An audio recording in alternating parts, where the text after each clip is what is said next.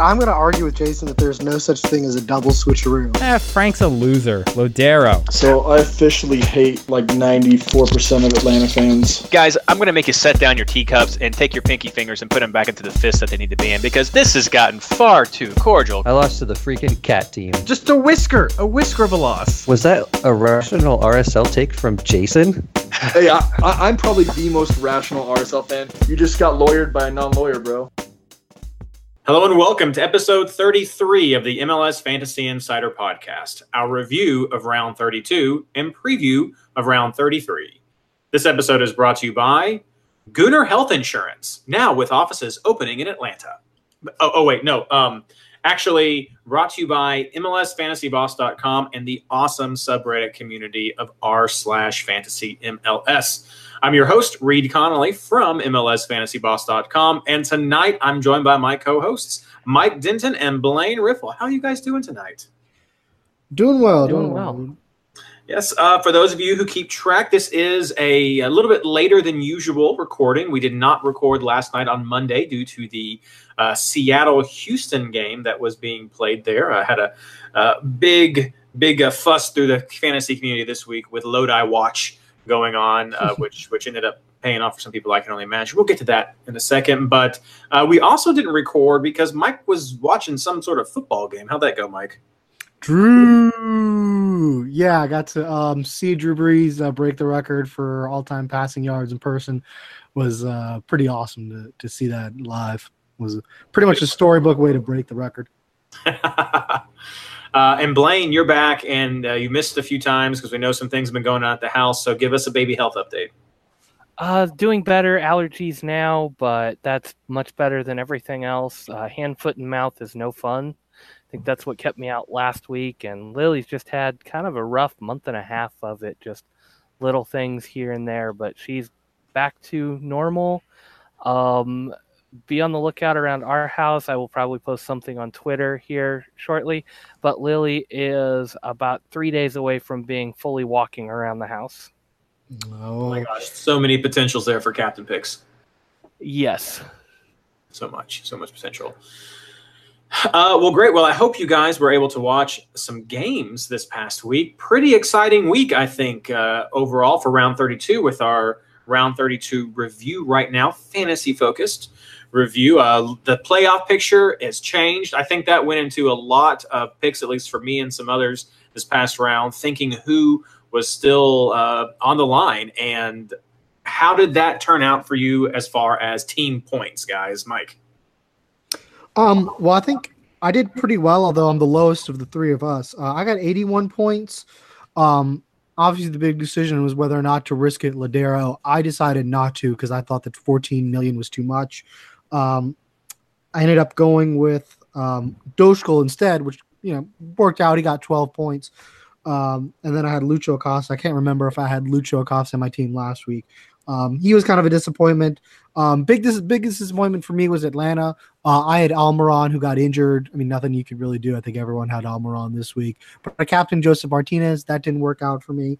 Um, the good thing is, is I did have Rooney. Um, I had Hedges and Brillant and Leerdam um, on the defensive end or defensive line.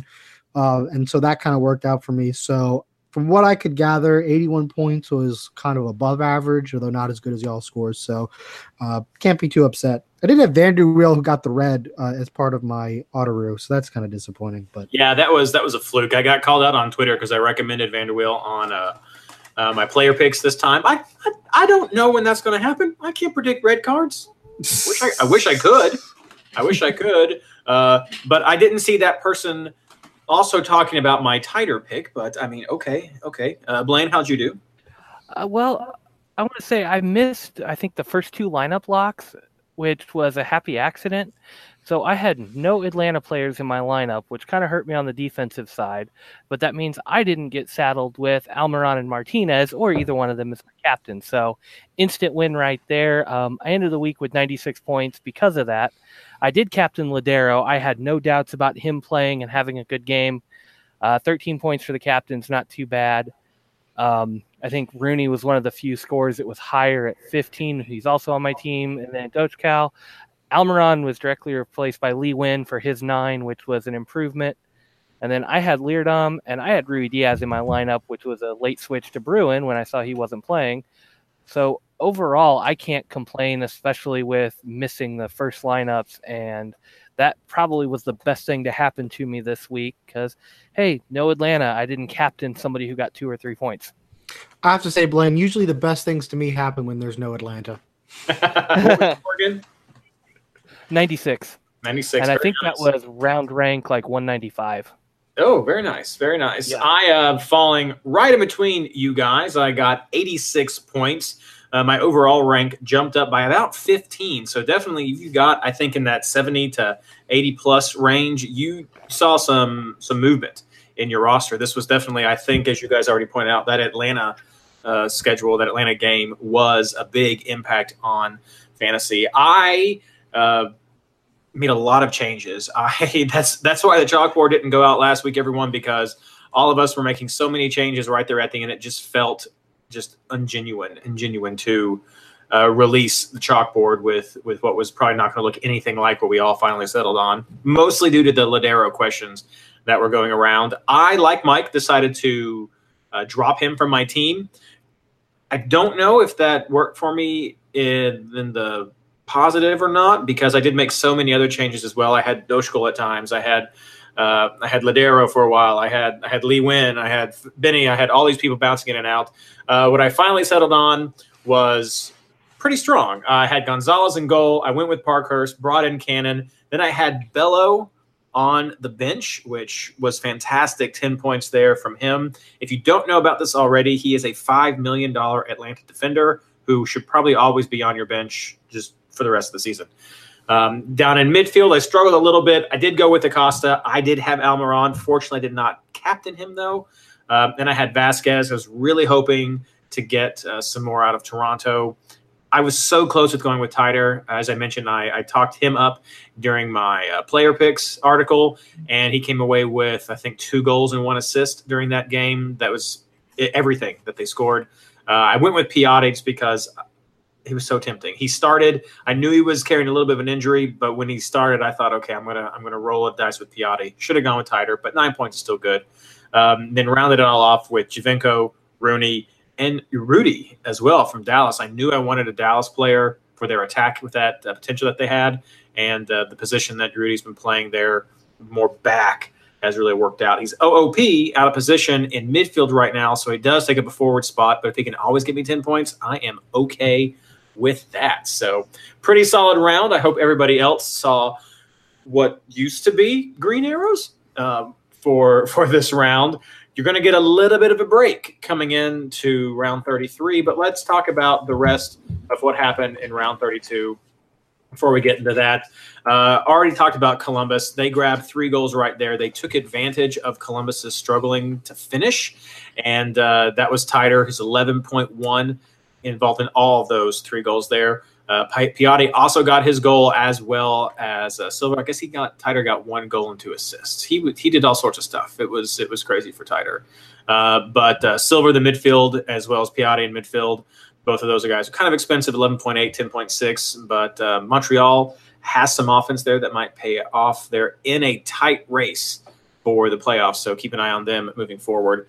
Uh, big news from Atlanta, New England that we already mentioned. Almiron is injured, and he's pretty much going to be out, I think, for the rest of the regular season. Has that been official yet, Mike?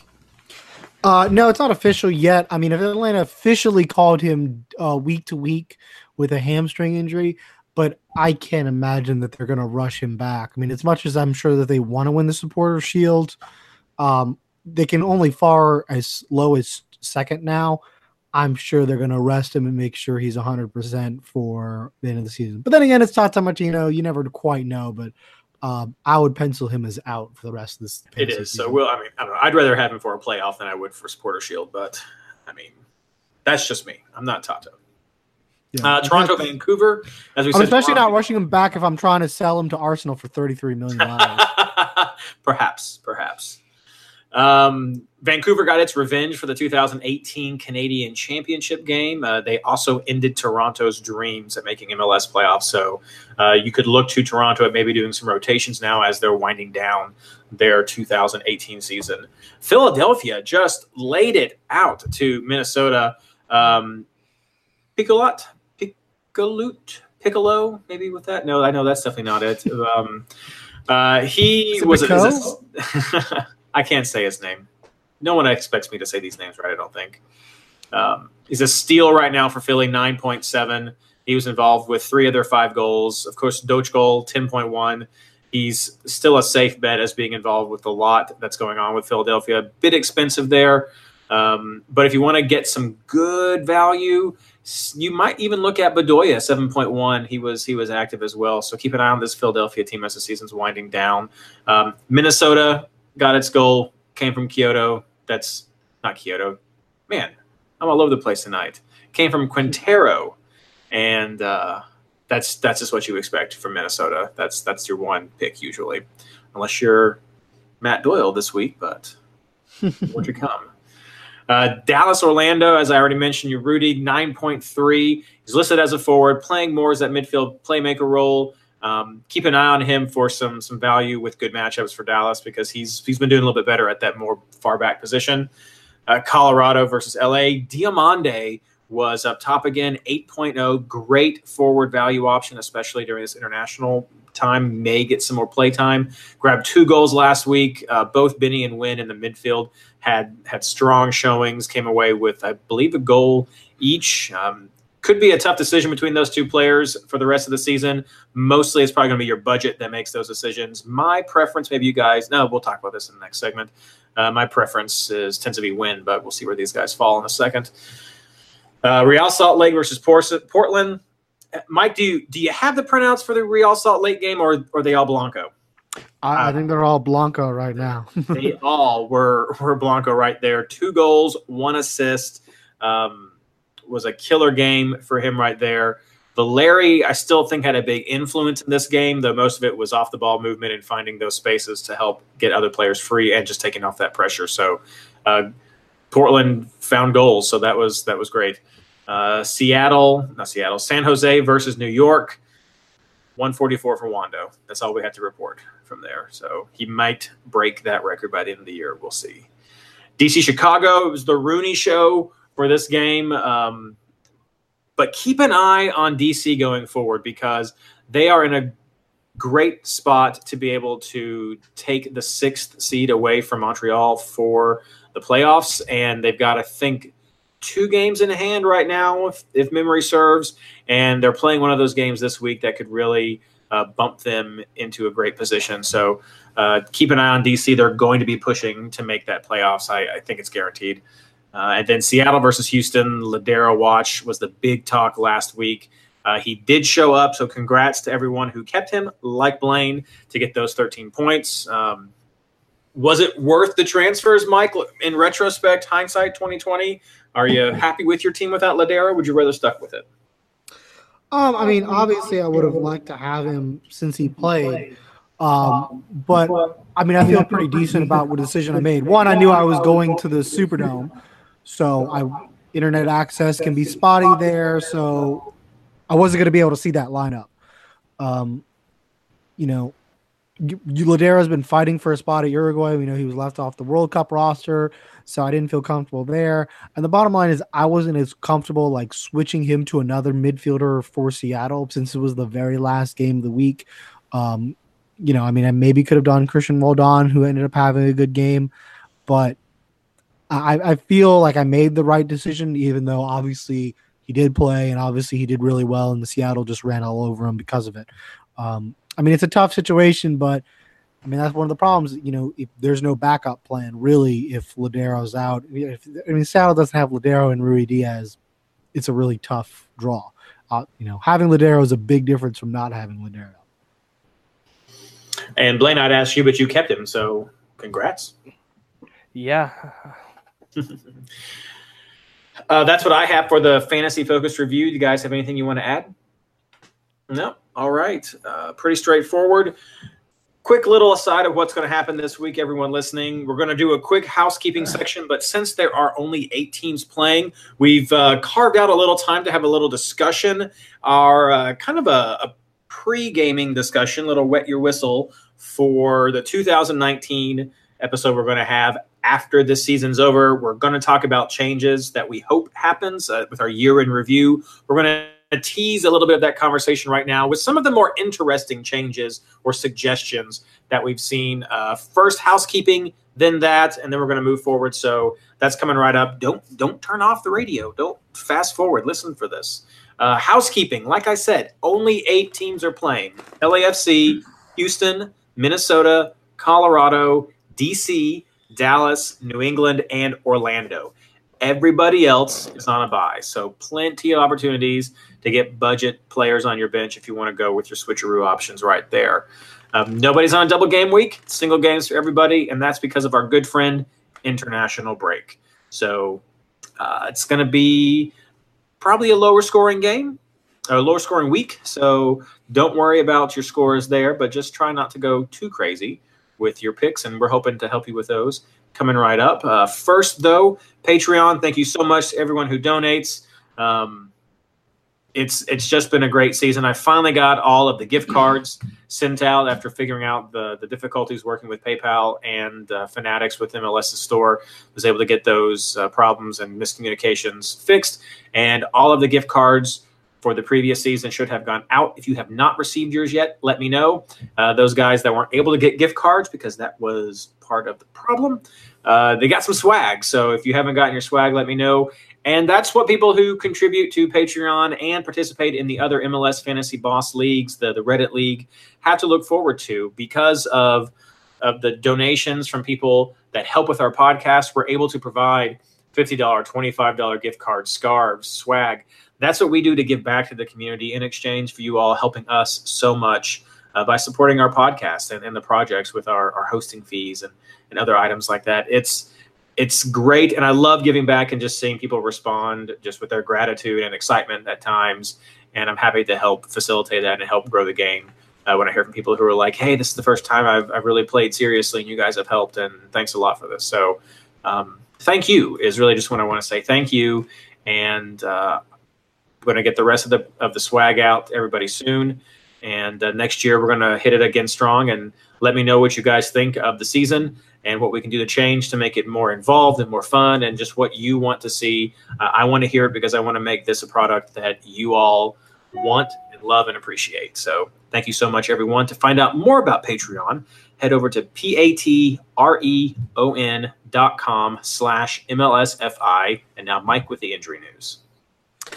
Okay, well, first I am going to make a little bit of a housekeeping announcement of my own. I made this on Twitter already, but um, I did put out that MLS Injury News as a Twitter account has come to an end. Um, bottom line is I just can't keep up with it. I've kind of taken a big step back from Twitter in general, and even if I hadn't done that, um, it's just become too much for me to keep uh, track of on my own. Um, if if anything, as bizarre as it is, the state of injury reporting in MLS has gotten worse um, you know, places, for example, Portland, which used to be like really good about injury information, have just become total black spots. You know, Houston cut cut its entire coverage, so just kind of a lot, of, lot of bad stuff like that. Just made it feel like unless people were like sending in tips and seeing injuries as they happen during the games, I couldn't really do it, and that wasn't happening. So um, we had a good run, but it's time to come to an end. Um, so Obviously, my injury news reports on here are not going to be as extensive, but I'm going to keep trying to do uh, and get y'all as much information as I can. So, obviously, the big one is Almiron. Um, he's officially listed as week to week, but as I said earlier, I don't expect to see him in the regular season, and most people don't anymore. Um, other for this week, uh, the big stuff is um, who are the international call ups, and I can provide that to you. For the Rapids, it's Kellyn Acosta. For DC United, it's Moreno. Um, for FC Dallas, it's Cannon, Figueroa, and Gruezo. Um, for Houston, it's Alvarez, Elis, Machado, Quioto, and Pena. Uh, for LAFC, it's Lopez. For Minnesota, it's Calvo. For the Reds, it's Dalamea and Haribo. And for Orlando, it's El Munir, Tarak, and Yoshiotu. So those are the big absences that the teams are going to be dealing with uh, this week.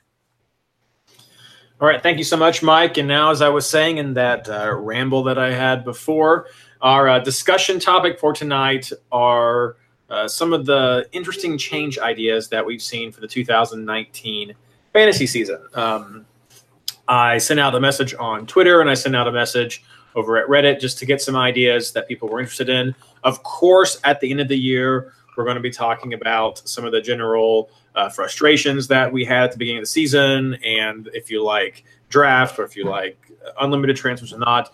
What we wanted to really focus on tonight were some of the more interesting ideas that we've heard, and I'm going to start out with an easy one. It's also the one that uh, I think Mike suggested, but my favorite change idea that I've heard, and uh, that is away point modifiers. And uh, I just really think this is a great idea because it is going to expand the player pool that will could I don't I'm sounding like it's going to happen. I think this could be a really cool change because it will expand the player pool for who are viable players each round. Uh, we know that the home and away games are the home and away uh, just records are real, and the home home team advantage is real with MLS. And so many people we've had on this show, and so many picks that we have made are go with the home team. Don't know, go with the home team. Well, what would you think if it's four points for a goal if you're at home, but maybe it's six points for a goal if you're on the road? Uh, I think that brings a lot more people into play, and I think it could really make for some interesting uh, discussion and considerations for trying to balance that risk versus reward. Uh, that was your idea, right, Mike? Um, I, I don't remember if like I suggested it or we kind of did it in conjunction or just kind of like spitballed. But regardless, I, I think it has a lot of merit. Um, I think it would make it more interesting. I think it would make it more differentials more of a thing. I mean, how many times we talk about like, oh, your differentials, uh, you know. I mean, we, we talked about LAFC having a great week, um, but they were on the road. I, I don't know how many of us picked them. I don't think a lot of us did, and you know, from the teams I've seen, I don't think it was a big pick we had had a really serious conversation last week about picking up LAFC if there was an away point multiplier, because then you had a lot more risk reward. And I think that's the element that's really missing. Um, and we'll talk about it later with like limited transfers and such. But I think you want to introduce like a strategy like, okay, I'm not, I, have fallen behind. How can I really catch up? Because right yeah. now, there isn't much of a way. Because when you fall behind the budget, like you're done like it pretty like it kind of compounds itself. Um, the way the price system is set up right now. Um, and so I think you would give a strategy like, okay, I've fallen behind. I'm going to pick some road players. I'm going to pick Atlanta or New York Red Bulls or some of these players on the road who other people might not pick because I think they're going to have a good game on the road. And you can take that risk and you can reap that high reward. So for me, having that strategy makes it more interesting, makes the discussion more varied. And like you said, like you said, I mean, it's not just us; it's also the fantasy periscope. I mean, you know, it's okay. Well, you pick the home teams, so you pretty much like cut the player pool in half to start the week. So I, I think it could be a lot more interesting of a game if that were added. Blaine, you want to weigh in? Um, I'm not a huge fan of this idea, but I really can't argue against what it would bring to the game, especially as it sits now. I don't know. To me, I just I really don't like this idea. Just on the surface, it sounds like putting a band-aid over over the problems, but I could see it, it would be a good band-aid to have if you're not going to change anything else in the off season besides that, I think it's a positive for the game. I just think there are probably other ways of fixing things besides screw uh, pasting on something like this over the top of an already mostly broken system. Well, I'll I'll give you that. This uh, this is a potential change that doesn't really seek to address any of the concerns that I've seen fantasy managers expressing over this past season. We we could say more than one season, but I think with the the provider shift that this is really the season we need to focus on. Uh, so yeah, no, you're totally right. It it doesn't focus on that. I, I think it it could add a a, a a little bit of of just something different that a lot of other games don't have. I mean, we've all three of us have experienced it playing the the private game that we have, which some of us have people have heard us talk about on the show before, the show league, where um, Sean, who runs that, has multipliers, not home and away, but this will be worth 1.7 or this will be worth get you a 0.25 multiplier if you add this element to to your picks and selections. So um, we don't have to have full points. It, it could be little things like that to make things add up over time. So and and that's maybe that's where Mike and I came up with it, or the discussion ultimately came from. But uh, you're absolutely right, Blaine. That that would just be a little fun bit of flair that would get added, uh, not necessarily something that addresses the any shortcomings that are there right now. And and I'll say that um, regardless of what the system is, whether it's an unlimited transfer system with rolling transfers like we had now, or whether it's a limited transfer more like the FPL model, I, I think you would see more variations in the player pool. Um, because I mean, even when we talked about when, when there was limited transfers and we're looking at the schedule, our conversations were mostly based on who has the most home games and the least bad road Yeah. games. Yeah. Um, and so I think it would change those conversations to be more varied instead of just like, okay, well, who's got you know? Let's look at Reed's Excel sheet. Let's see who's got the, all the big games in bold, and you know, highlight those players and bring those players in. Because I mean, that's kind of what it ended up being is just trying to get as many players with as many home games as possible into your lineup for you know the stretch. So I, I think regardless of the system, and, and and look, Blaine doesn't have to tell me about the fact that the system has problems and needs a lot of work in the off season. You know, we'll we'll be going into that in the end of the year show. Um, it, it'll probably take an hour just to list all the problems that the game had this year. But Oh, I think regard, I'm, uh, regardless of the of the form that the game takes in 2019, I think the away modifier would make it more interesting. So, which is probably why they won't do it. But Uh, so something else again, this probably is a bit more of a flair element, uh, but something else that was suggested is kind of a copying this over from the FPL system. And I'm not a huge fan of a lot of the FPL elements, but this I, maybe I could see this working. Um, chips. Uh, that's what if you're not a player of the FPL game, um, the FPL system has Fantasy Premier League has uh, chips, which are these little extra bonuses you can activate, like you get a triple captain score, or everybody on your bench, their scores also count towards your score. And you can do these once a season uh, to kind of boost your score. Add some interesting strategy because people can use them at different times of the year. Uh, you never know what's going to happen right there. So people suggested maybe adding some sort of modifiers or chips to the system. I, I don't know. That might be too much, I think, since we're still in some flux. But how does that sound to you guys? Blaine, I'll let you go first. I mean, we used to have the captain and the vice captain or whatever, and some other features in this game. And I don't know. It's I haven't given it much thought. I haven't played with the chip system in FPL, so I'm not as familiar with it. I could see there being a lot of fun stuff, but then to play devil's advocate, isn't everybody going to wait for Atlanta to take on whoever it is? Let's say Colorado this year, and then they're going to triple captain Martinez when they're playing Colorado at home. I mean, you you look through the schedule, you highlight those games, and barring injury, you can pick pretty much the beginning of the season where you want to use some of those those special bonuses. Um, I mean, Kansas City hosting Colorado. Okay, that's when you put your clean sheet bonus. It's whatever the special chip that gives you an extra three points per clean sheet. Load up and go get your clean sheet. I mean, I could see it. I think it could be fun, but it seems more like a novelty rather than uh, a game changing idea.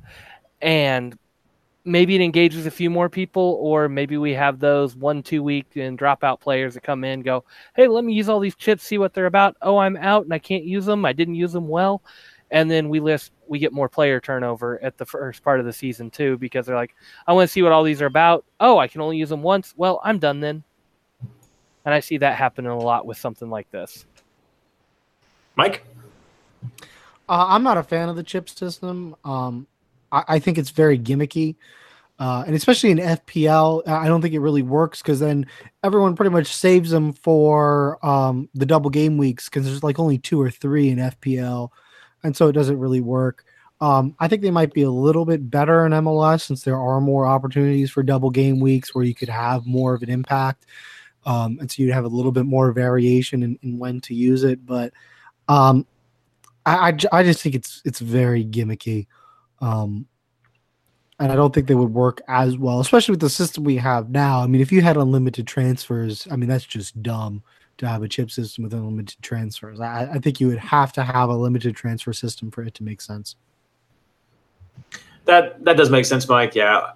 Uh, like I said before, I think it's a bit more gimmicky maybe than we need right now. Uh, that seems like kind of a change you might use once you have a, a well established community that's i mean they've got millions of players. So once you have that well established community to add a little bit of flair uh, for those players to and, and, we're still kind of in that building phase. So uh, not a bad idea. I'd like to see if we branched out to something a little bit different um, maybe have double captains maybe have a mid-game week captain and uh, and a weekend game captain. That might be a fun chip to play right there instead of just a triple captain or one of those things or uh, or maybe even have a vice captain that maybe maybe that's what you would call call that there but or maybe adding uh, an extra sub spot maybe a third keeper and you can really try something weird that way or a fourth a fourth forward that kind of thing. So maybe if we did some variety to it that could be cool yeah. uh, but maybe a little bit further down the road. You know what i would say? If if if we'll if we have chips let me suggest some. One an unlimited budget chip. Where you could for unlimited transfers that week just like put whatever team you want and just go. Um, then I would have like a multiply your score, like just like times two, and so that way you can pick which double game week you think is going to be the biggest scoring week. Um, you know, I think those were. I mean, if if we're gonna embrace like a chip gimmick system, let's make them like crazy instead of like don't just do like oh the benches or triple cap. Let's make them like big. You know, you can go all out Mike's like, go big or go home. Uh, you know what? That, that's what's what I'm about. go home. Okay, so maybe this this third idea, Blaine, may address some of the mechanics that you're seeing. Um, we're going to go to more of this stuff into the season, but people have weighed in on their opinions on rolling transfers and on unlimited transfers. So one suggestion was someone trying to bridge the gap between a lot of this, and I appreciated that. I appreciated the the constructive approach you had to this, and so someone suggested maybe we move to a four or five per round transfer system, acknowledging that we do have a strange schedule with our buys and our double game weeks, and that just having a single transfer per week can be very limiting. So, uh, four to five transfers per round. Don't know if you guys would want to have uh, one or two transfers carry over at times if you didn't make all of them. I don't know. Uh, but how does that? I'll start with you again, Blaine, just because I know you were mentioning some of this a second ago. Uh, do you think that would um, address some of the issues that you've had or seen this year? Yeah, um, I think the two big complaints that I've seen are the budget and the unlimited transfers. I think I really like the unlimited transfers. I think with the craziness of the schedule and seeing how we had to play with two transfers around, I think it's a little bit too much bookkeeping and a little bit too much forecasting for the casual fan. And I think four to five may be too little.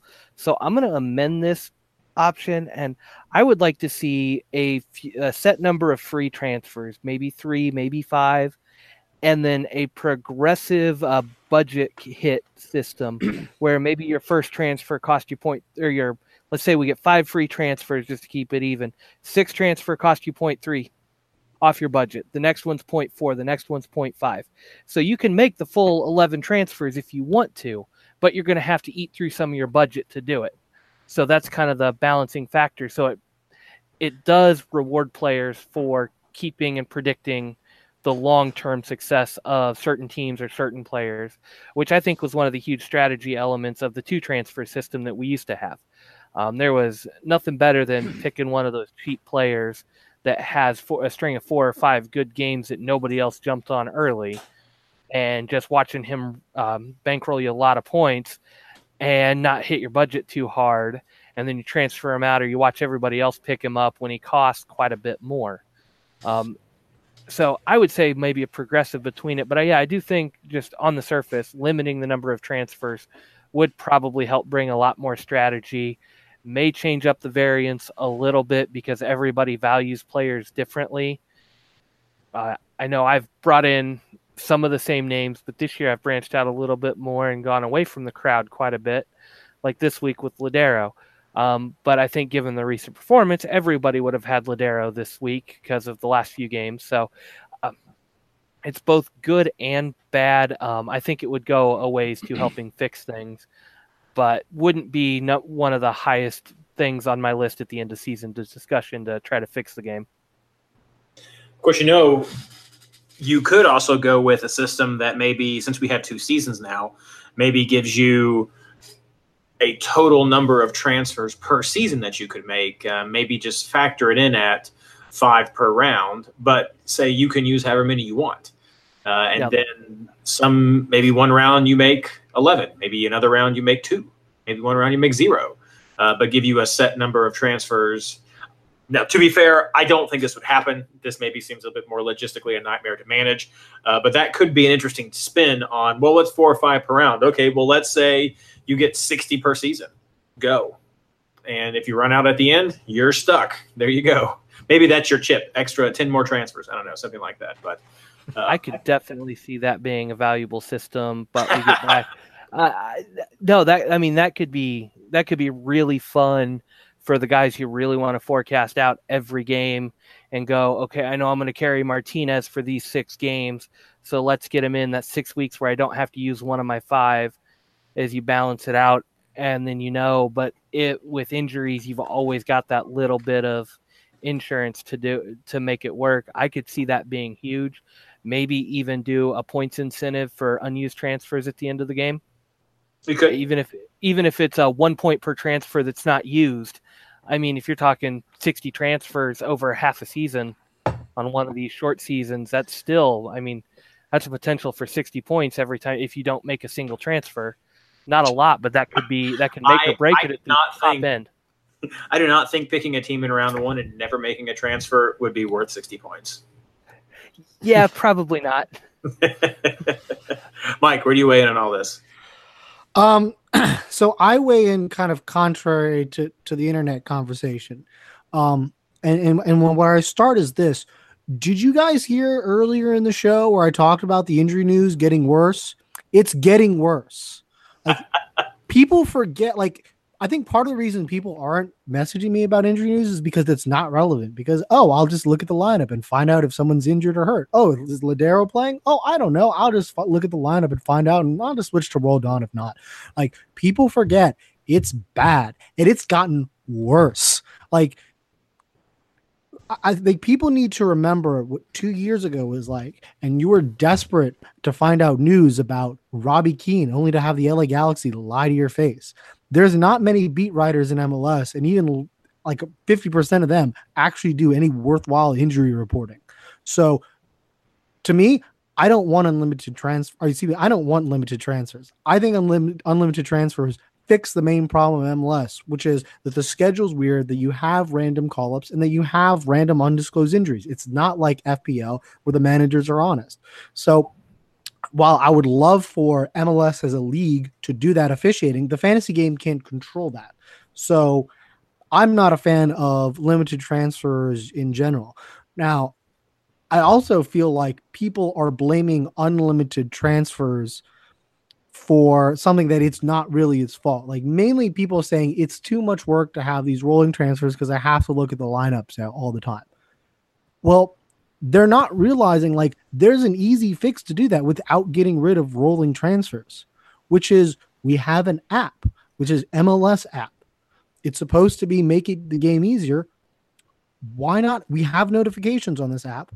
Why not have it arranged so that if a player is not starting that's in your fantasy lineup, you get a notification. That way, you're not forced to be on Twitter or Discord or whatever is trying to check the lineups and trying to remember all the different kickoff times and an hour from that.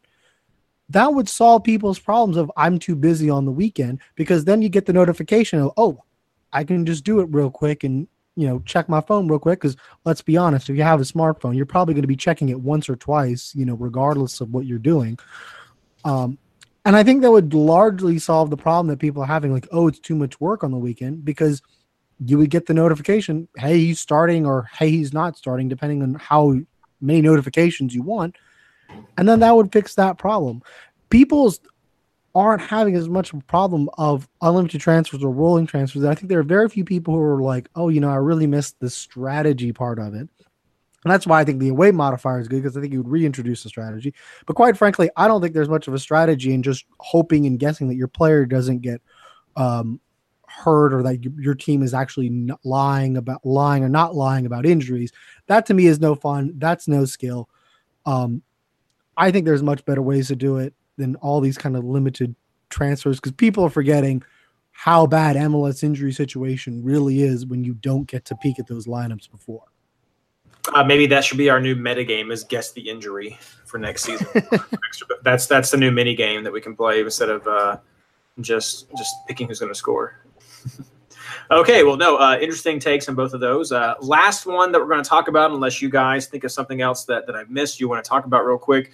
Uh, we had a few people who mentioned just they wanted to get rid of the ruse. No, th- now that's a lot deeper of a conversation than, than it sounds like just getting rid of eliminating auto ruse and transfers and keep a ruse because it does play into just the very foundations of how manager subs work and how rolling transfers work and just how all these lockouts work. So it's it's deep but do you all feel like the transfer ruse and auto ruse have detracted more from the game this year or added to the game yeah, I'll go first. I mean, that is something where you do get into more of the work because, especially when you get into the transfer rules, then you can have it.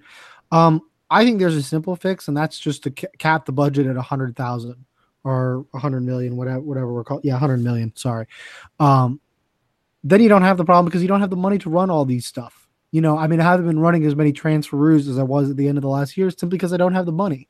Um, and to me, if you have the pricing system went um, more reasonable where you know you have to make tough decisions as far as like backups uh, and stuff like that you wouldn't have these kinds of problems. Um, i do think it is a little ch- cheapens it because then you actually get to see scores um, and do that and, and to me there there's nothing all that clever about that other than just trying to make the arrangements and do the planning but i, I don't think that's the type of skill that we really want to be rewarding in the game. So I don't I don't have a problem with it going away, but I don't think you have to do a rule change as far as the automatics and stuff. I just think you need to have the budget capped, and then it could actually be more of a strategy thing, um, but a strategy with a cost. And, and that's the problem right now is that you set your lineup even if you pick your purse your, your first string players in every spot. You had like 10 million left over, so you can easily do a transfer and stuff like that. And, and that's just not the situation. So I think the problem with the transfers and auto rules is really a transfer with the budget. And if you fix the budget issues, then those other issues will go away without any rule changes. I'm on the other side of the spectrum here. I think the ruse are one of the highlights of this year's game. I think it's really what kind of has a potential to st- set the top players apart from everybody else um, when you hit those right. Um, but I'm I'm kind of with Mike on that. Um, I think if the system was fixed in a way where the game's a little more competitive without him, I would be happy to see him go away. Um, I've thought I've thought through some of these on this, and I'm like, I wouldn't mind seeing one sub as an emergency sub, and it's like, or and a goalkeeper sub. So two subs, one's your goalkeeper and one's that, and you don't get the aruse, you don't get the chance to change out all of your players all the time. You go, okay, this is my sub, and he only comes in if I had a did not play. And you could make it. Uh, we've had to do this in one of my draft leagues because we didn't want the ruse in there. It's if you make a transfer to a did not play player after your sub has played, it nullifies that transfer. You can or it nullifies that sub opportunity. You can't go, hey, I put this guy as a sub spot as an emergency sub. He just got me 15 points. Let's go throw in a scrub. Let's go throw in somebody who's on a bye week and make sure I get those points. We actually don't like that, and we call that cheating in our league because that's not the spirit of the league we've got built. I wouldn't be upset to see him go away at all, but I agree with Mike on that. You can fudge it. The other one that I've talked about a little bit off and on is make bench points matter. Um, you get your sub. If you have a do not play, you get full points for them when they come in. But if they do, if they if they don't play, or if they play and they don't come into your lineup, maybe you get half points for them because they're on your bench. it just it gives you some incentive to pack your bench with players that will play, that will get you points. Then you have to balance the trade off. Okay, do I throw this week question with Orlando on my bench, hoping he potentially gets a goal or an assist and gets me half points for that? So I get two or three extra points for that. Or is it better just to slash the budget, take my scrub, and take zero points for the scrub and throw it in my starting lineup? It gives you a lot of other play for that. I think if you made the bench a little more valuable and viable uh, for players to be sitting on your bench and still contribute, even if they don't make it to your starting lineup, I think that would fix the Aruse a lot as well because you you just have to look at all what is it, uh, 15 players this year. Yeah, and I, and I mean I know that's another can of worms to open as a potential fix to this, but um, to go back to my original point, I think the Aruse were the my favorite part of the strategy of this weird split year uh, fantasy but I do think for especially for casuals, it can detract, and with the way the budget gets out of control, it really rewards players that get a higher budget. And when you have a higher budget, you already have better players, and now when you have more opportunity to gimmick the system, I think it's a snowball effect, and it and it limits your catch up ability. If you're behind in the budget, you're never going to catch up. Well, I uh, I think I fall somewhere between. I definitely understand what you're saying guys about uh, Mike about a little bit cheesy, a little bit cheap to see the points. Uh, but I also agree with Blaine that it has been a lot of fun. So uh, we'll see where the ruse come. I, I, think it's definitely not a mechanic that was built on purpose. It's just something that we as players figured out over time playing, and so I think that's that's inevitable in every game. People figure out ways to, to try to min max their way to better scores. But I think it's fun. I hope the suggestions that we've given everyone have helped more people take advantage of them who may not have understood that at the beginning.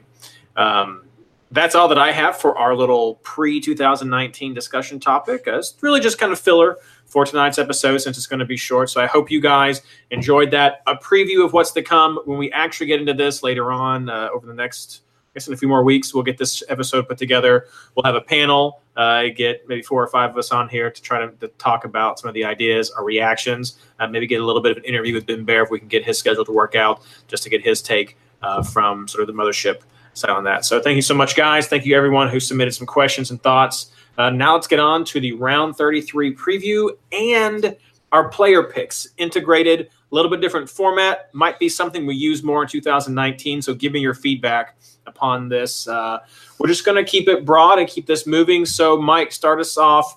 What keeper matches are you uh, interested in this week? Um, well, let me rule one out to kind of start with, um, and that's DC against um, FC Dallas. Uh, as strong as DC is, FC Dallas is the best road team um, I'm not going to take any defenders or keepers on the road, so they're all out. Um, and I don't, as good as DC is, I don't really trust them.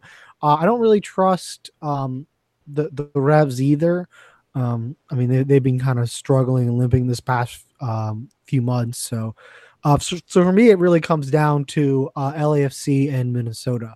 Uh, and so I have right now Keeperoo uh, in mind with um, Miller. Um, and the best thing is, is that you can do any kind of switcheroo, keeperoos, or whatever with this because they're all at different times. They're all staggered, and LAFC is uh, Friday night. So I'm going to take a look and see what LAFC does against Houston. Um, I really like that matchup because there's no Elis, there's no uh, Quioto. So all they'll really have is Tomas Martinez. Uh, Houston is pretty much packed it up for the year. They're not going to make the playoffs. They've won the U.S. Open Cup, so uh, I, I, feel pretty confident that uh, LAFC can try to keep a clean sheet because there's not too many losses for LAFC in the international arena.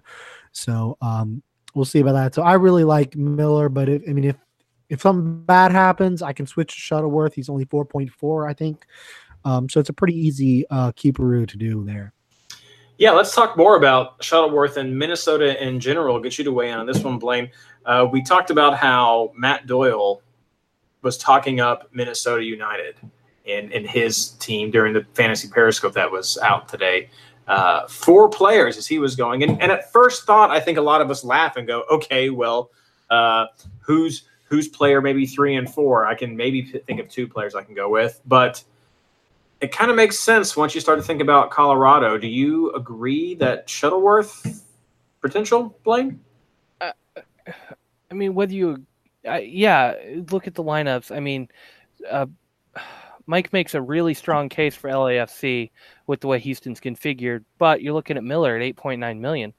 Um, I don't trust Rapids. What did you tell me before the show? They're one goal in their last seven, and Yeah. Minnesota hasn't looked terrible on defense. Stole my defense. stat, Blaine. Jerk. Whatever, Not talking you to you before the show anymore. anyway, uh, and 4.4 for Shuttleworth. I mean, that to me is a no-brainer. You're running some sort of keeperoo this week.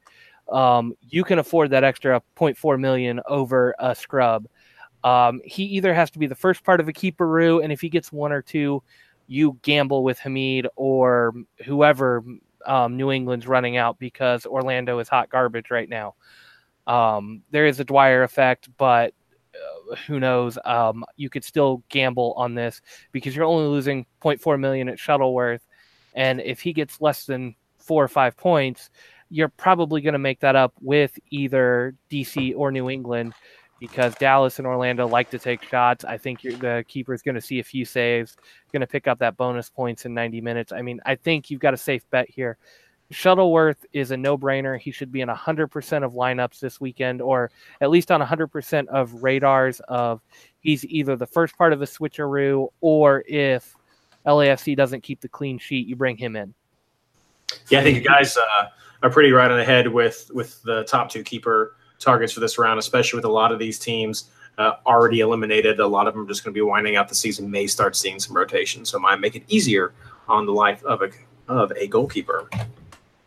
Uh, take us into uh, defenders. Maybe some more variety here. Uh, it's interesting collection of teams to try to pick defenders from. Blaine, who are you looking at? Um, I want at least one, if not two, from LAFC. Uh, price does matter a little bit here. Most of their starters are, I mean, their three big starters are all eight million and above. So with the shorter season and the budget crunch, and kind of, I don't even know who their fourth starter has been on defense lately. Is it De Silva who's been playing? When he's not injured. when he's not injured. He's got a green circle next to him, so that's kind of a wait and see. But I mean, whoever it starts, they've only got seven defenders on the list. Uh, three of them are eight million. So whoever starts in that cheaper role is probably coming into my lineup, and I just have to see who it is. Um, and then go back to what Doyle said. I think. I think four from Minnesota is not unheard of with the way Colorado has been scoring goals or hasn't been scoring goals. I think you've got enough bench options. I mean, Kallman's on my bench right now at 4.8. Um, depending on who starts, their most expensive defender available is Boxall at seven, and then everybody else is four point. You got a 4.8, a 4.6, 4.5. I mean, you're going to run a couple of scrub defenders anyway. You've got um, transfer options here. Um, this week, I think you should only be running three starting defenders, so that gives you two scrubs. Make put those two scrubs in, throw two. If you don't have these guys forward, which there are some good attacking options here too, I mean, throw your one or two defenders in from here and put them in the Otteroos, and then, like I said, uh, grab somebody cheap from DC or even New England at this point if you don't like those. Um, I've got Mora from DC who did okay last week uh, 6.7 also in my lineup. But I mean, you're looking at as much LAFC as you can handle in your team, depending on how you configure it. And then, yeah, I do like Minnesota this week for just cheap options and throw the rest of your money forward. Mike, anything to add? Um, my strategy was I, I basically just have one defender from each home team um this week. Um, I, I do think the defender one is is kind of low. Um, I mean LAFC outside of Zimmerman, uh, I, I don't think there's as many great um, consistent defenders.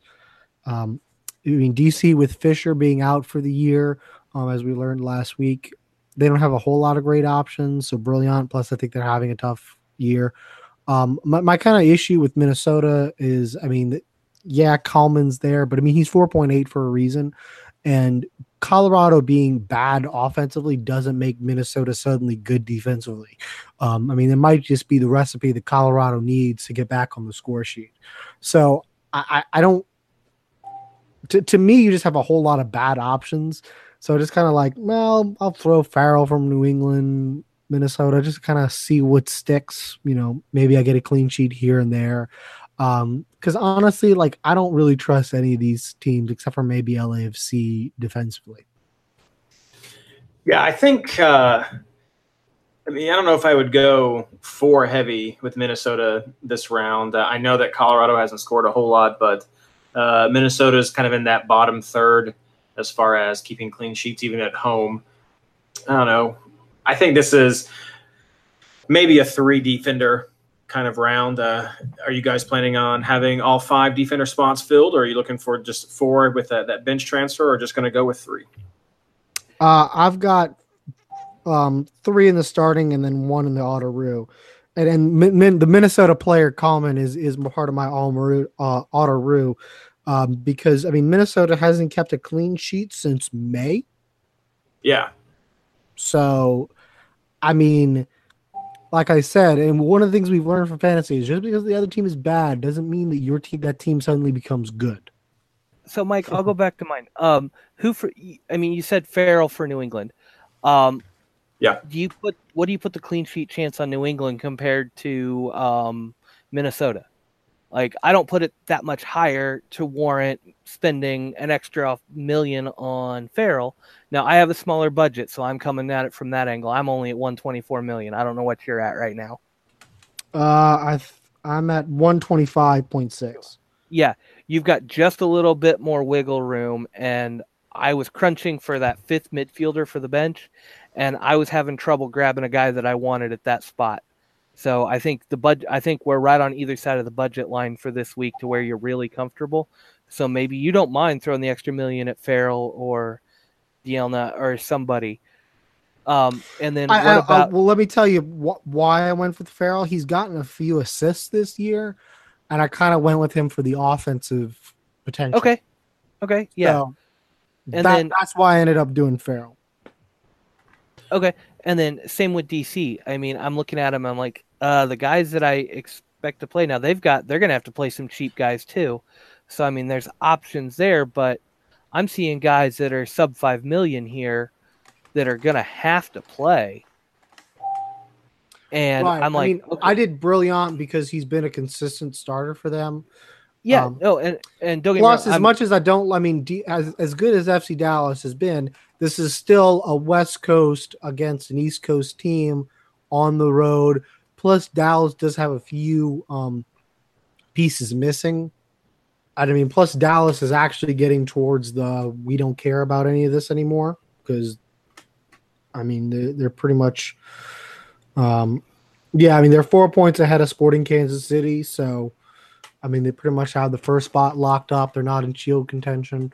Um, I, I could kind of easily see them kind of sleepwalking through this week. Yeah, yeah, and and I totally get that, and I'm just I'm just sitting here going, well, I can spend that extra million to upgrade uh, a Kallman or a second Minnesota defender to somebody who's going to start for another team, cost a little bit more, may give me a couple more points, or I can run the transfer on the Minnesota into the whoever DC plays uh, puts out there on defense. It's also a sub five million for about the same cost, and I get two scores to choose from there. I just I see the potential for cut your losses and get out of here with the budget. And that's the only thing. I mean, I think we're all in agreement. If we could run four in the back from LAFC, we would, but there's too many attacking options that we have to look at too. So how do you fill it in? And when you don't know, go with the old tried and true. Don't put any money in your defense and throw it all up front. Well, and one of the good things about having Kallman on the bench is that if I mean Minnesota does hit the clean sheet, um, then I could easily scrub out either Brillant or um, or Farrell, or yeah. you know wh- whoever you have. I mean that that is one of the good things about kind of setting it up the way, and, and maybe you know depending on how your team is, maybe you want to have LAFC players on the bench, and then you can kind of scrub out some of these riskier picks um, in the later rounds. Because I mean, you, you can really, if you have, depending on how your money is, um, really finesse that. And then what would be your and Reed, you can answer this one too. What would be your keep and uh, keep and transfer points wise? Like what what number from Kallman are you looking at before you transfer him in or or keep him or transfer him out?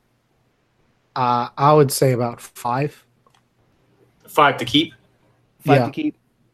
Yeah, that that uh that four or five point would be around the around the spot because I don't know. I mean that that New England game could end up going 0-0, so you could get some high scores from some of those defenders there on, on both sides because we know New England's equally had some struggles uh, with Orlando or as as Orlando has had their struggles at at home. New England is in the bottom like the bottom four as far as teams scoring at home. So they're not. I don't think they're even scoring uh, two goals a game or averaging that. So they're they're pretty bad. So that that could easily be a game that goes 0-0. So I would want a kind of a higher score from Coleman to, to maybe not really want to at least take a flyer on on someone from that pair. Okay, yeah, because that's um, when I was able to write my article weekly. I always was doing the over under keep and pass on him, and my number for Coleman's between that four and the five. And I mean, if he if we're looking at that, that means we're not even looking for a clean sheet plus ninety minutes here, which is bare minimum seven points. If you're not looking to keep for lower than that, it's kind of hard to justify the money on somebody else. But that's just me I mean, that's, that's, kind of my thinking, and I'm just trying to get that out there. This is how I make my defender picks on these weeks because I know people wonder. It's like, oh, should I grab four or five defenders this week? And I, I'm just sitting here going, I would probably save everything for forward. Well, Right. I mean that is general. I'm not spending a whole lot. The only pl- defender Yeah. I really spent a whole lot on was Zimmerman. Um, Yeah. One, he's coming off a goal from his last game, uh, and I think he's actually been pretty goal effective recently. I think he's kind of taken over Ciman's spot as the LAFC's scoring defender. Um, but I mean, regardless, um, he's been consistent. He's a center back. Um, I, I think he's been very consistent as far as getting offensive potential, but I mean also getting the defensive bo- uh, bonus points as well, uh, and then the clean sheet. So, um, and then the rest of LAFC, and you kind of mentioned this earlier, is like, who else do you have there? And so um, that's kind of why I felt Zimmerman was okay with the ex- the expense. But I mean, that's another one where if you're like, you know, if if you don't have the LAFC somewhere else, you know, th- then you can go with a fourth LAFC defender and just kind of check. out. I mean, to to me, the problem is, um, I want to have Miller. Um, so that's to to me is my fourth LAFC defender. Yeah, and this is one of the reasons why I'm leaning away from Miller, is because he's what a million more than Hamid, two million more than him, yeah, a million more than Hamid, and I can replace Coleman with um, whoever starts on that fourth defender spot for less than a million increase. I think. See, And I think that my- and I, I get think- the field player there. Oh, sorry. Um, I was just gonna say the, the problem I have with kind of that strategy is to me your clean sheet chances go down as the games progress. Um, so to me, LAFC has the best shot at a clean sheet because they're the best defense against the worst team, whereas Minnesota hasn't had a clean sheet since May. And as much as Colorado struggled, it gives them like a decent shot, especially since Colorado doesn't have Costa. It's still a problem. And I mean, DC's playing against FC Dallas, who's looked very good um, and then New England and Orlando, who they're I mean, both of those teams are trash. Um, so I don't really depend on either one of them for a clean sheet. So that that's that's the kind of issue where I'm like, I want to have the LAFC guys in the keeper to to start off. All right, good. Lots of good defender options right there. Let's move on to midfield. Mike, I know this is one of your absolute favorite positions. So uh, some decent options this round. Maybe some some under the radar picks. Why don't you let us know uh, what what you're thinking? Okay, so I, I think one of the big questions you're going to have this week is whether or not um, you go with uh, Benny Feilhaber or Lee Nguyen. Um, I went with Benny Feilhaber.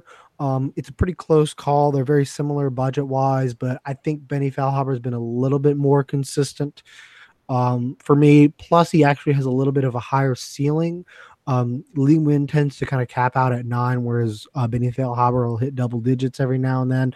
So I, I went with Benny Feilhaber. Figure, you know what, Benny Feilhaber hates Houston. Uh, we'll we'll go with that.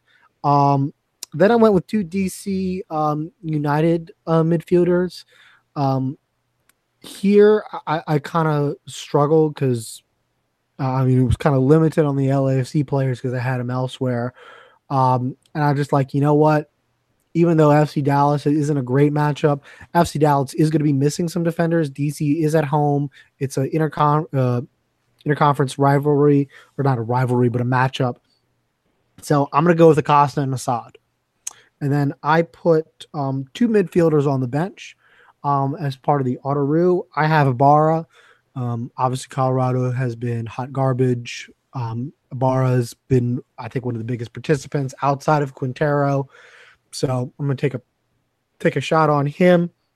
And then I also have Fagundes. Um, I'm not super confident about that. He's kind of gotten some 45 minutes, but I'm like, well, I'll throw it out there and see what it has because I only have one scrub in my lineup. So to me, I don't mind taking kind of a, a wild card flyer on, on Fagundes there. So that that's what I'm thinking as far as mids. I was wondering if you were going to go with uh, Fagundes this round. It, it seemed like the kind of thing you'd go for. I don't know what that says about me. Yeah, I was. I, I mean, I'm thinking along the same lines as Mike here. Um, I mean, it's really down to do you want Benny Feilhaber or do you want Lee Nguyen? Um, I I get where Mike's coming from on this one. That Benny's probably got the higher ceiling, but I think a chunk of Benny's ceiling comes from absorbing pressure and playing that deeper role. And I don't think he's contributing quite as much offensively as consistently. And as LAFC is fighting for playoff position here, I mean, they just need to win two games and hope Sporting trips up, and they're in the second spot with the first round bye. I mean, they've got everything to play for, and I think this is kind of a really heavy attack, heavy punch. I mean, when you look at wins, they're tied with Sporting. When you look at goal differential, they're only three back from Sporting. Um, this is a chance where they could really rack up some goal differential. And I look at all out attack this week, and Lee Nguyen has to be involved in that. He's been getting the assist, he's been helping make the plays. Um, this is one of those that I think you kind of have to keep him on your radar, and I think he's got more value uh, than Benny this week, just given how I expect them to play. Uh, maybe a long shot, maybe I'm reading too much into it, but if I'm LAFC this week, I'm like, okay, let's go get a 3 0 win against a depleted team. Let's try to cut through that goal differential. Sporting's off this or for this round. Let's see if we can close the gap here a little bit and put the pressure on Sporting to go out and get a couple of performances. And they've been slipping up a little bit lately. So, I mean, Lee Nguyen's my number one guy there. Um, as far as DC, I think Acosta is a must own this week. I think he's got too much potential, and you don't want to be missing out on him if he goes off and everybody else has him. I, I just I don't think you can pass on him. Um, Minnesota's playing Colorado. Mike, you've said you said it before that it's just you can't count on bad teams just to be bad and make other people have a good game. But Ibarra um, has been one of those second pieces behind Quintero, and I just I like the matchup. I think he's worth it at the price. Um, I've also got Fagundes in here right now. He's kind of that weak link. I'm kind of like, uh, can I get more points somewhere else? But at 6.9 on a little bit tighter budget, and when I'm staring down three 12 million, 12 million plus forwards, uh, Fagundes is a great fit for this week. I've got Kljestan on the bench right now. Um, don't know how I'm going to work uh, Autoroo, Transferoo with him if I'm going to. It was more just a budgetary play just to see what I could do. So those are my five, and I'm going Lee Nguyen over uh, Benny this week. Yeah, I, I do tend to like Lee Nguyen myself. Uh, I, like some of that creativity he can he can give at times. But uh, Mike makes very good points about that Feilhaber discussion. Uh, weigh in, everybody listening right now. Are you uh, Team Benny or, or Team Lee? Team Nguyen? I don't know. Either way, Team Lee. Team Lee and T Benny. Go with that. All right, forwards. Uh, not quite as many. Blaine, who are you looking at? Um, Vela, Rooney, and Quintero. I mean, I don't know that you can get three better forwards on this one. Um, I like what you said about Diomande, but I still worry that he's going to get rotated. Um, the way Houston likes to play, I could see Blessing being one of those surprise starters this week. His speed and his dynamics on the ball could really open up how this team plays. Um, gives a lot of options for different lineups here. And I just, I'm not 100% sold now. I know we'll see that lineup, but I don't know if I would be willing to drop Vela for um, Diomande. And I think you really need Quintero. Rooney might be the weak link here, but they're in the hunt for the playoffs at home. Um, and I, like Mike said, Dallas really only needs three points over the next two games to lock up that first spot. Um, I think I think DC is going to score at least two, and I think Rooney's going to be involved if in one, if not both. So I can't really pass on him. Mike. Um, I'm gonna agree with uh, Blaine on the Vela versus Diomande. Um, I mean, even just looking at um, Diomande's last three games, um, he started all three of them, but in two of the three, um, he was subbed out um, before 70 minutes, and he only got two uh, points there. I mean, he was even subbed out against Colorado at the 74th minute. Now, I mean, he had four goals, and excuse me, he had he had two goals by that point. But to me, you know, just seeing the starting lineup, um, I'm not going to put Diomande in unless I see that Vela is out. Um, Vela is much more consistent, you know, whereas Diomande is throwing up twos. Vela is playing pretty much 90 minutes um, every game. Um, I think the only time he didn't was when he when 81 minutes against um, San Jose and he got 13 points in that game. Um, is much more likely to get four, at least four points, um, but he's averaging honestly more like six or seven. Um, so I mean, he's one of the most consistent um, forwards we have in the game. Um, we know how bad Houston's defense can be, um, and it's going to be a depleted defense for this uh, coming game. LAFC's at home. Uh, I really expect a lot of big things from Vela. Um, I'll, I'll kind of for, uh, second what Blaine said as far as Quintero. I mean, Colorado has been run off the field most games, and then they won't have Kellyn Costa. So I think you pretty much have to have Quintero. Uh, and then I'm going to go with Rooney. Um, I mean, I think your only other options in Rooney would be someone from New England, but I, I think we all know at this point they're not really that all consistent. Um, I mean, maybe you can take a flyer if you're like really low down and try to shooting for a differential. I, I can see that being a fun play. And heck, maybe I'll do it because you know we're kind of at the end of the season. Maybe I'll just do something crazy. But as far Yeah, as like smart picks, Got 10 points last round. yeah, I mean Rooney's been so consistent, uh, and Dallas is missing a bunch of defenders. Um, I don't really know who from the Revs off the top of my head I'd really want to go with. I Uh, mean, but other, if he starts, yeah, I I mean, mean, there's a- so many of those start- if he starts qualifiers with the red the Revs. Um, but I mean, honestly, I think what, what I was going to say is you maybe your better shot would be someone like a Rudy, go someone on the road and just kind of you know shoot your shot and see, see what happens. But I mean, I think Rooney is probably the better play. He's been so consistent. Such, I mean, he's clearly going to win newcomer of the year. Um, I, I, I think he's clearly the favorite for that third spot. Um, and I think with the weakness of the midfielders that we have this week, I, I think this, as rarely as I say this, I think this is a three starting midfielder, uh, starting forward week. Excuse me. No. I still Mike. wish they were DC United pajamas. Mike, I gotta, I gotta call you out on one. You say Call me out. Rooney's, Rooney's clearly gonna win newcomer of the year. You forgot Uh-huh. Zlatan is in this league. Um, I, I have, I agree with you 100%. Rooney deserves newcomer of the year. Everybody listening, if the fans get a vote, I mean, it should be Rooney. What he's done to turn this team around is nothing short of spectacular. But Zlatan is the number one headliner in this league at the moment as far as marketing goes. He's going to win newcomer of the year, even if he doesn't deserve it. So everything you just said about Rooney, though, you could say for, for Zlatan as well about what he has done to carry that team forward to where they are this year.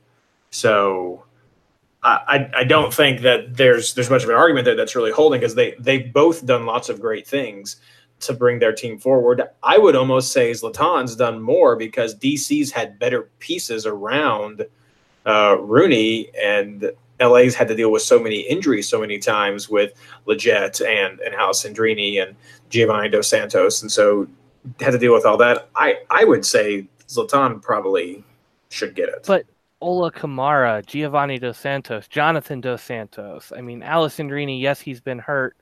I mean, look at those names we're dropping. I mean, But how many are times have those? How many times have those players helped contribute as much as people like Asad or Arriola or Acosta or even Stieber has done around Rooney?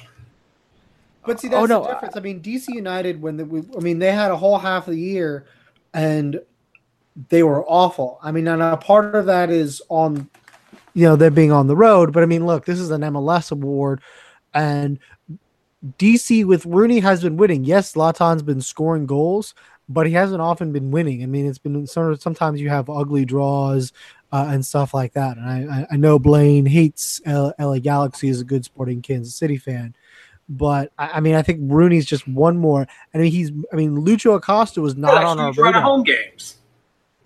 Well, do do you think the MLS media cares about that? They don't look about that. They're like, oh, people are falling. I, I don't Well, understand they why not, they're not may winning be all these road games. but I mean, I think that factors in from our point of view, where we just talked about how we know that home games have an advantage.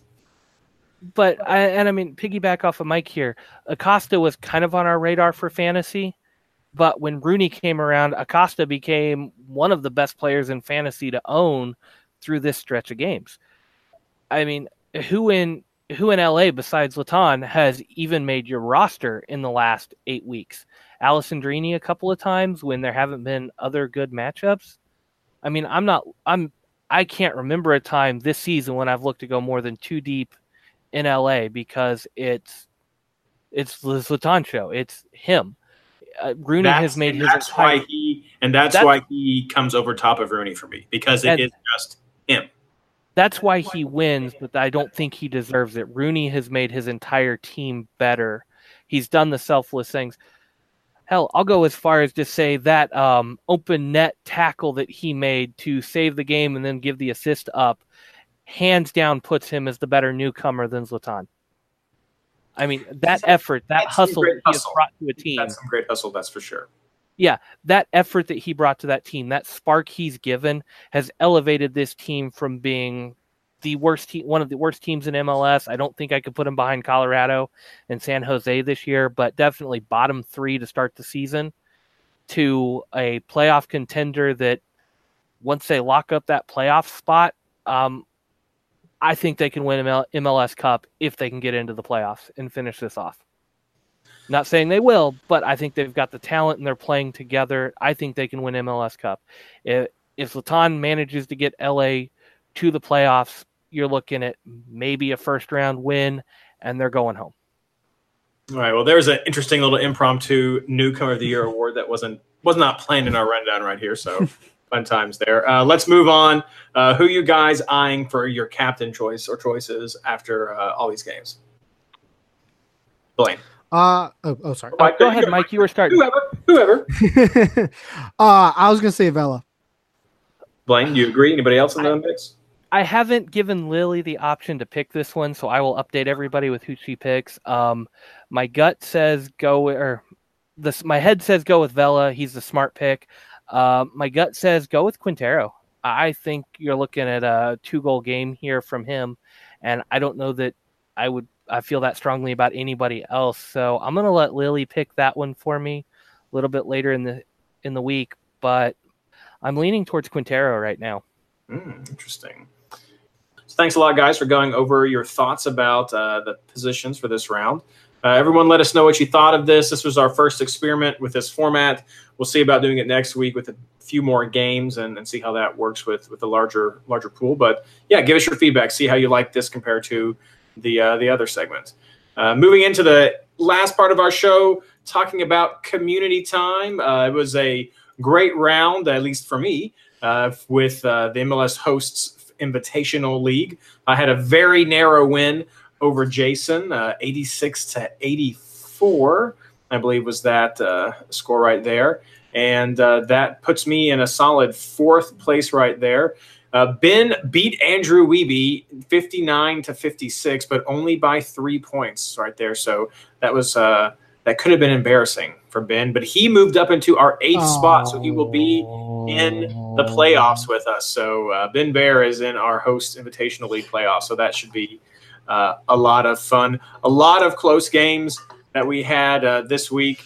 Uh, however, the top score goes to Ivan the Terrible from Fantasy Football 24 7, 98 points. Uh, he beat Santa Fe Calientes 98 to 57. So big, big scores right there. Uh, also give a shout out to Older Goaler, who got 91, and Blaine, as we already mentioned, got 96. So you were the three guys in the 90 point club, but Ivan just inched you out, Blaine, this week. Sorry about that. Yeah, I, I was going into that last game and I saw it and I had I think about a five or six point lead on everybody else and I was like, wow, I'm gonna end the week with top score and I woke up this morning and there was Ivan's 98.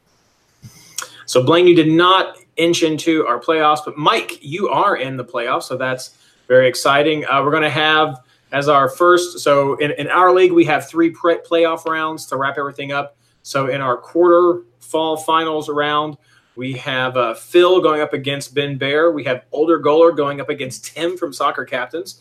We have Matt going up against Mike right there, and then I am going up against Kyle uh, who was writing the XG XG articles for us over at MLSFantasyBoss.com. So uh, that's that's a great group. Uh, this is going to be a fun a fun final round to, to wrap everything up for the fall.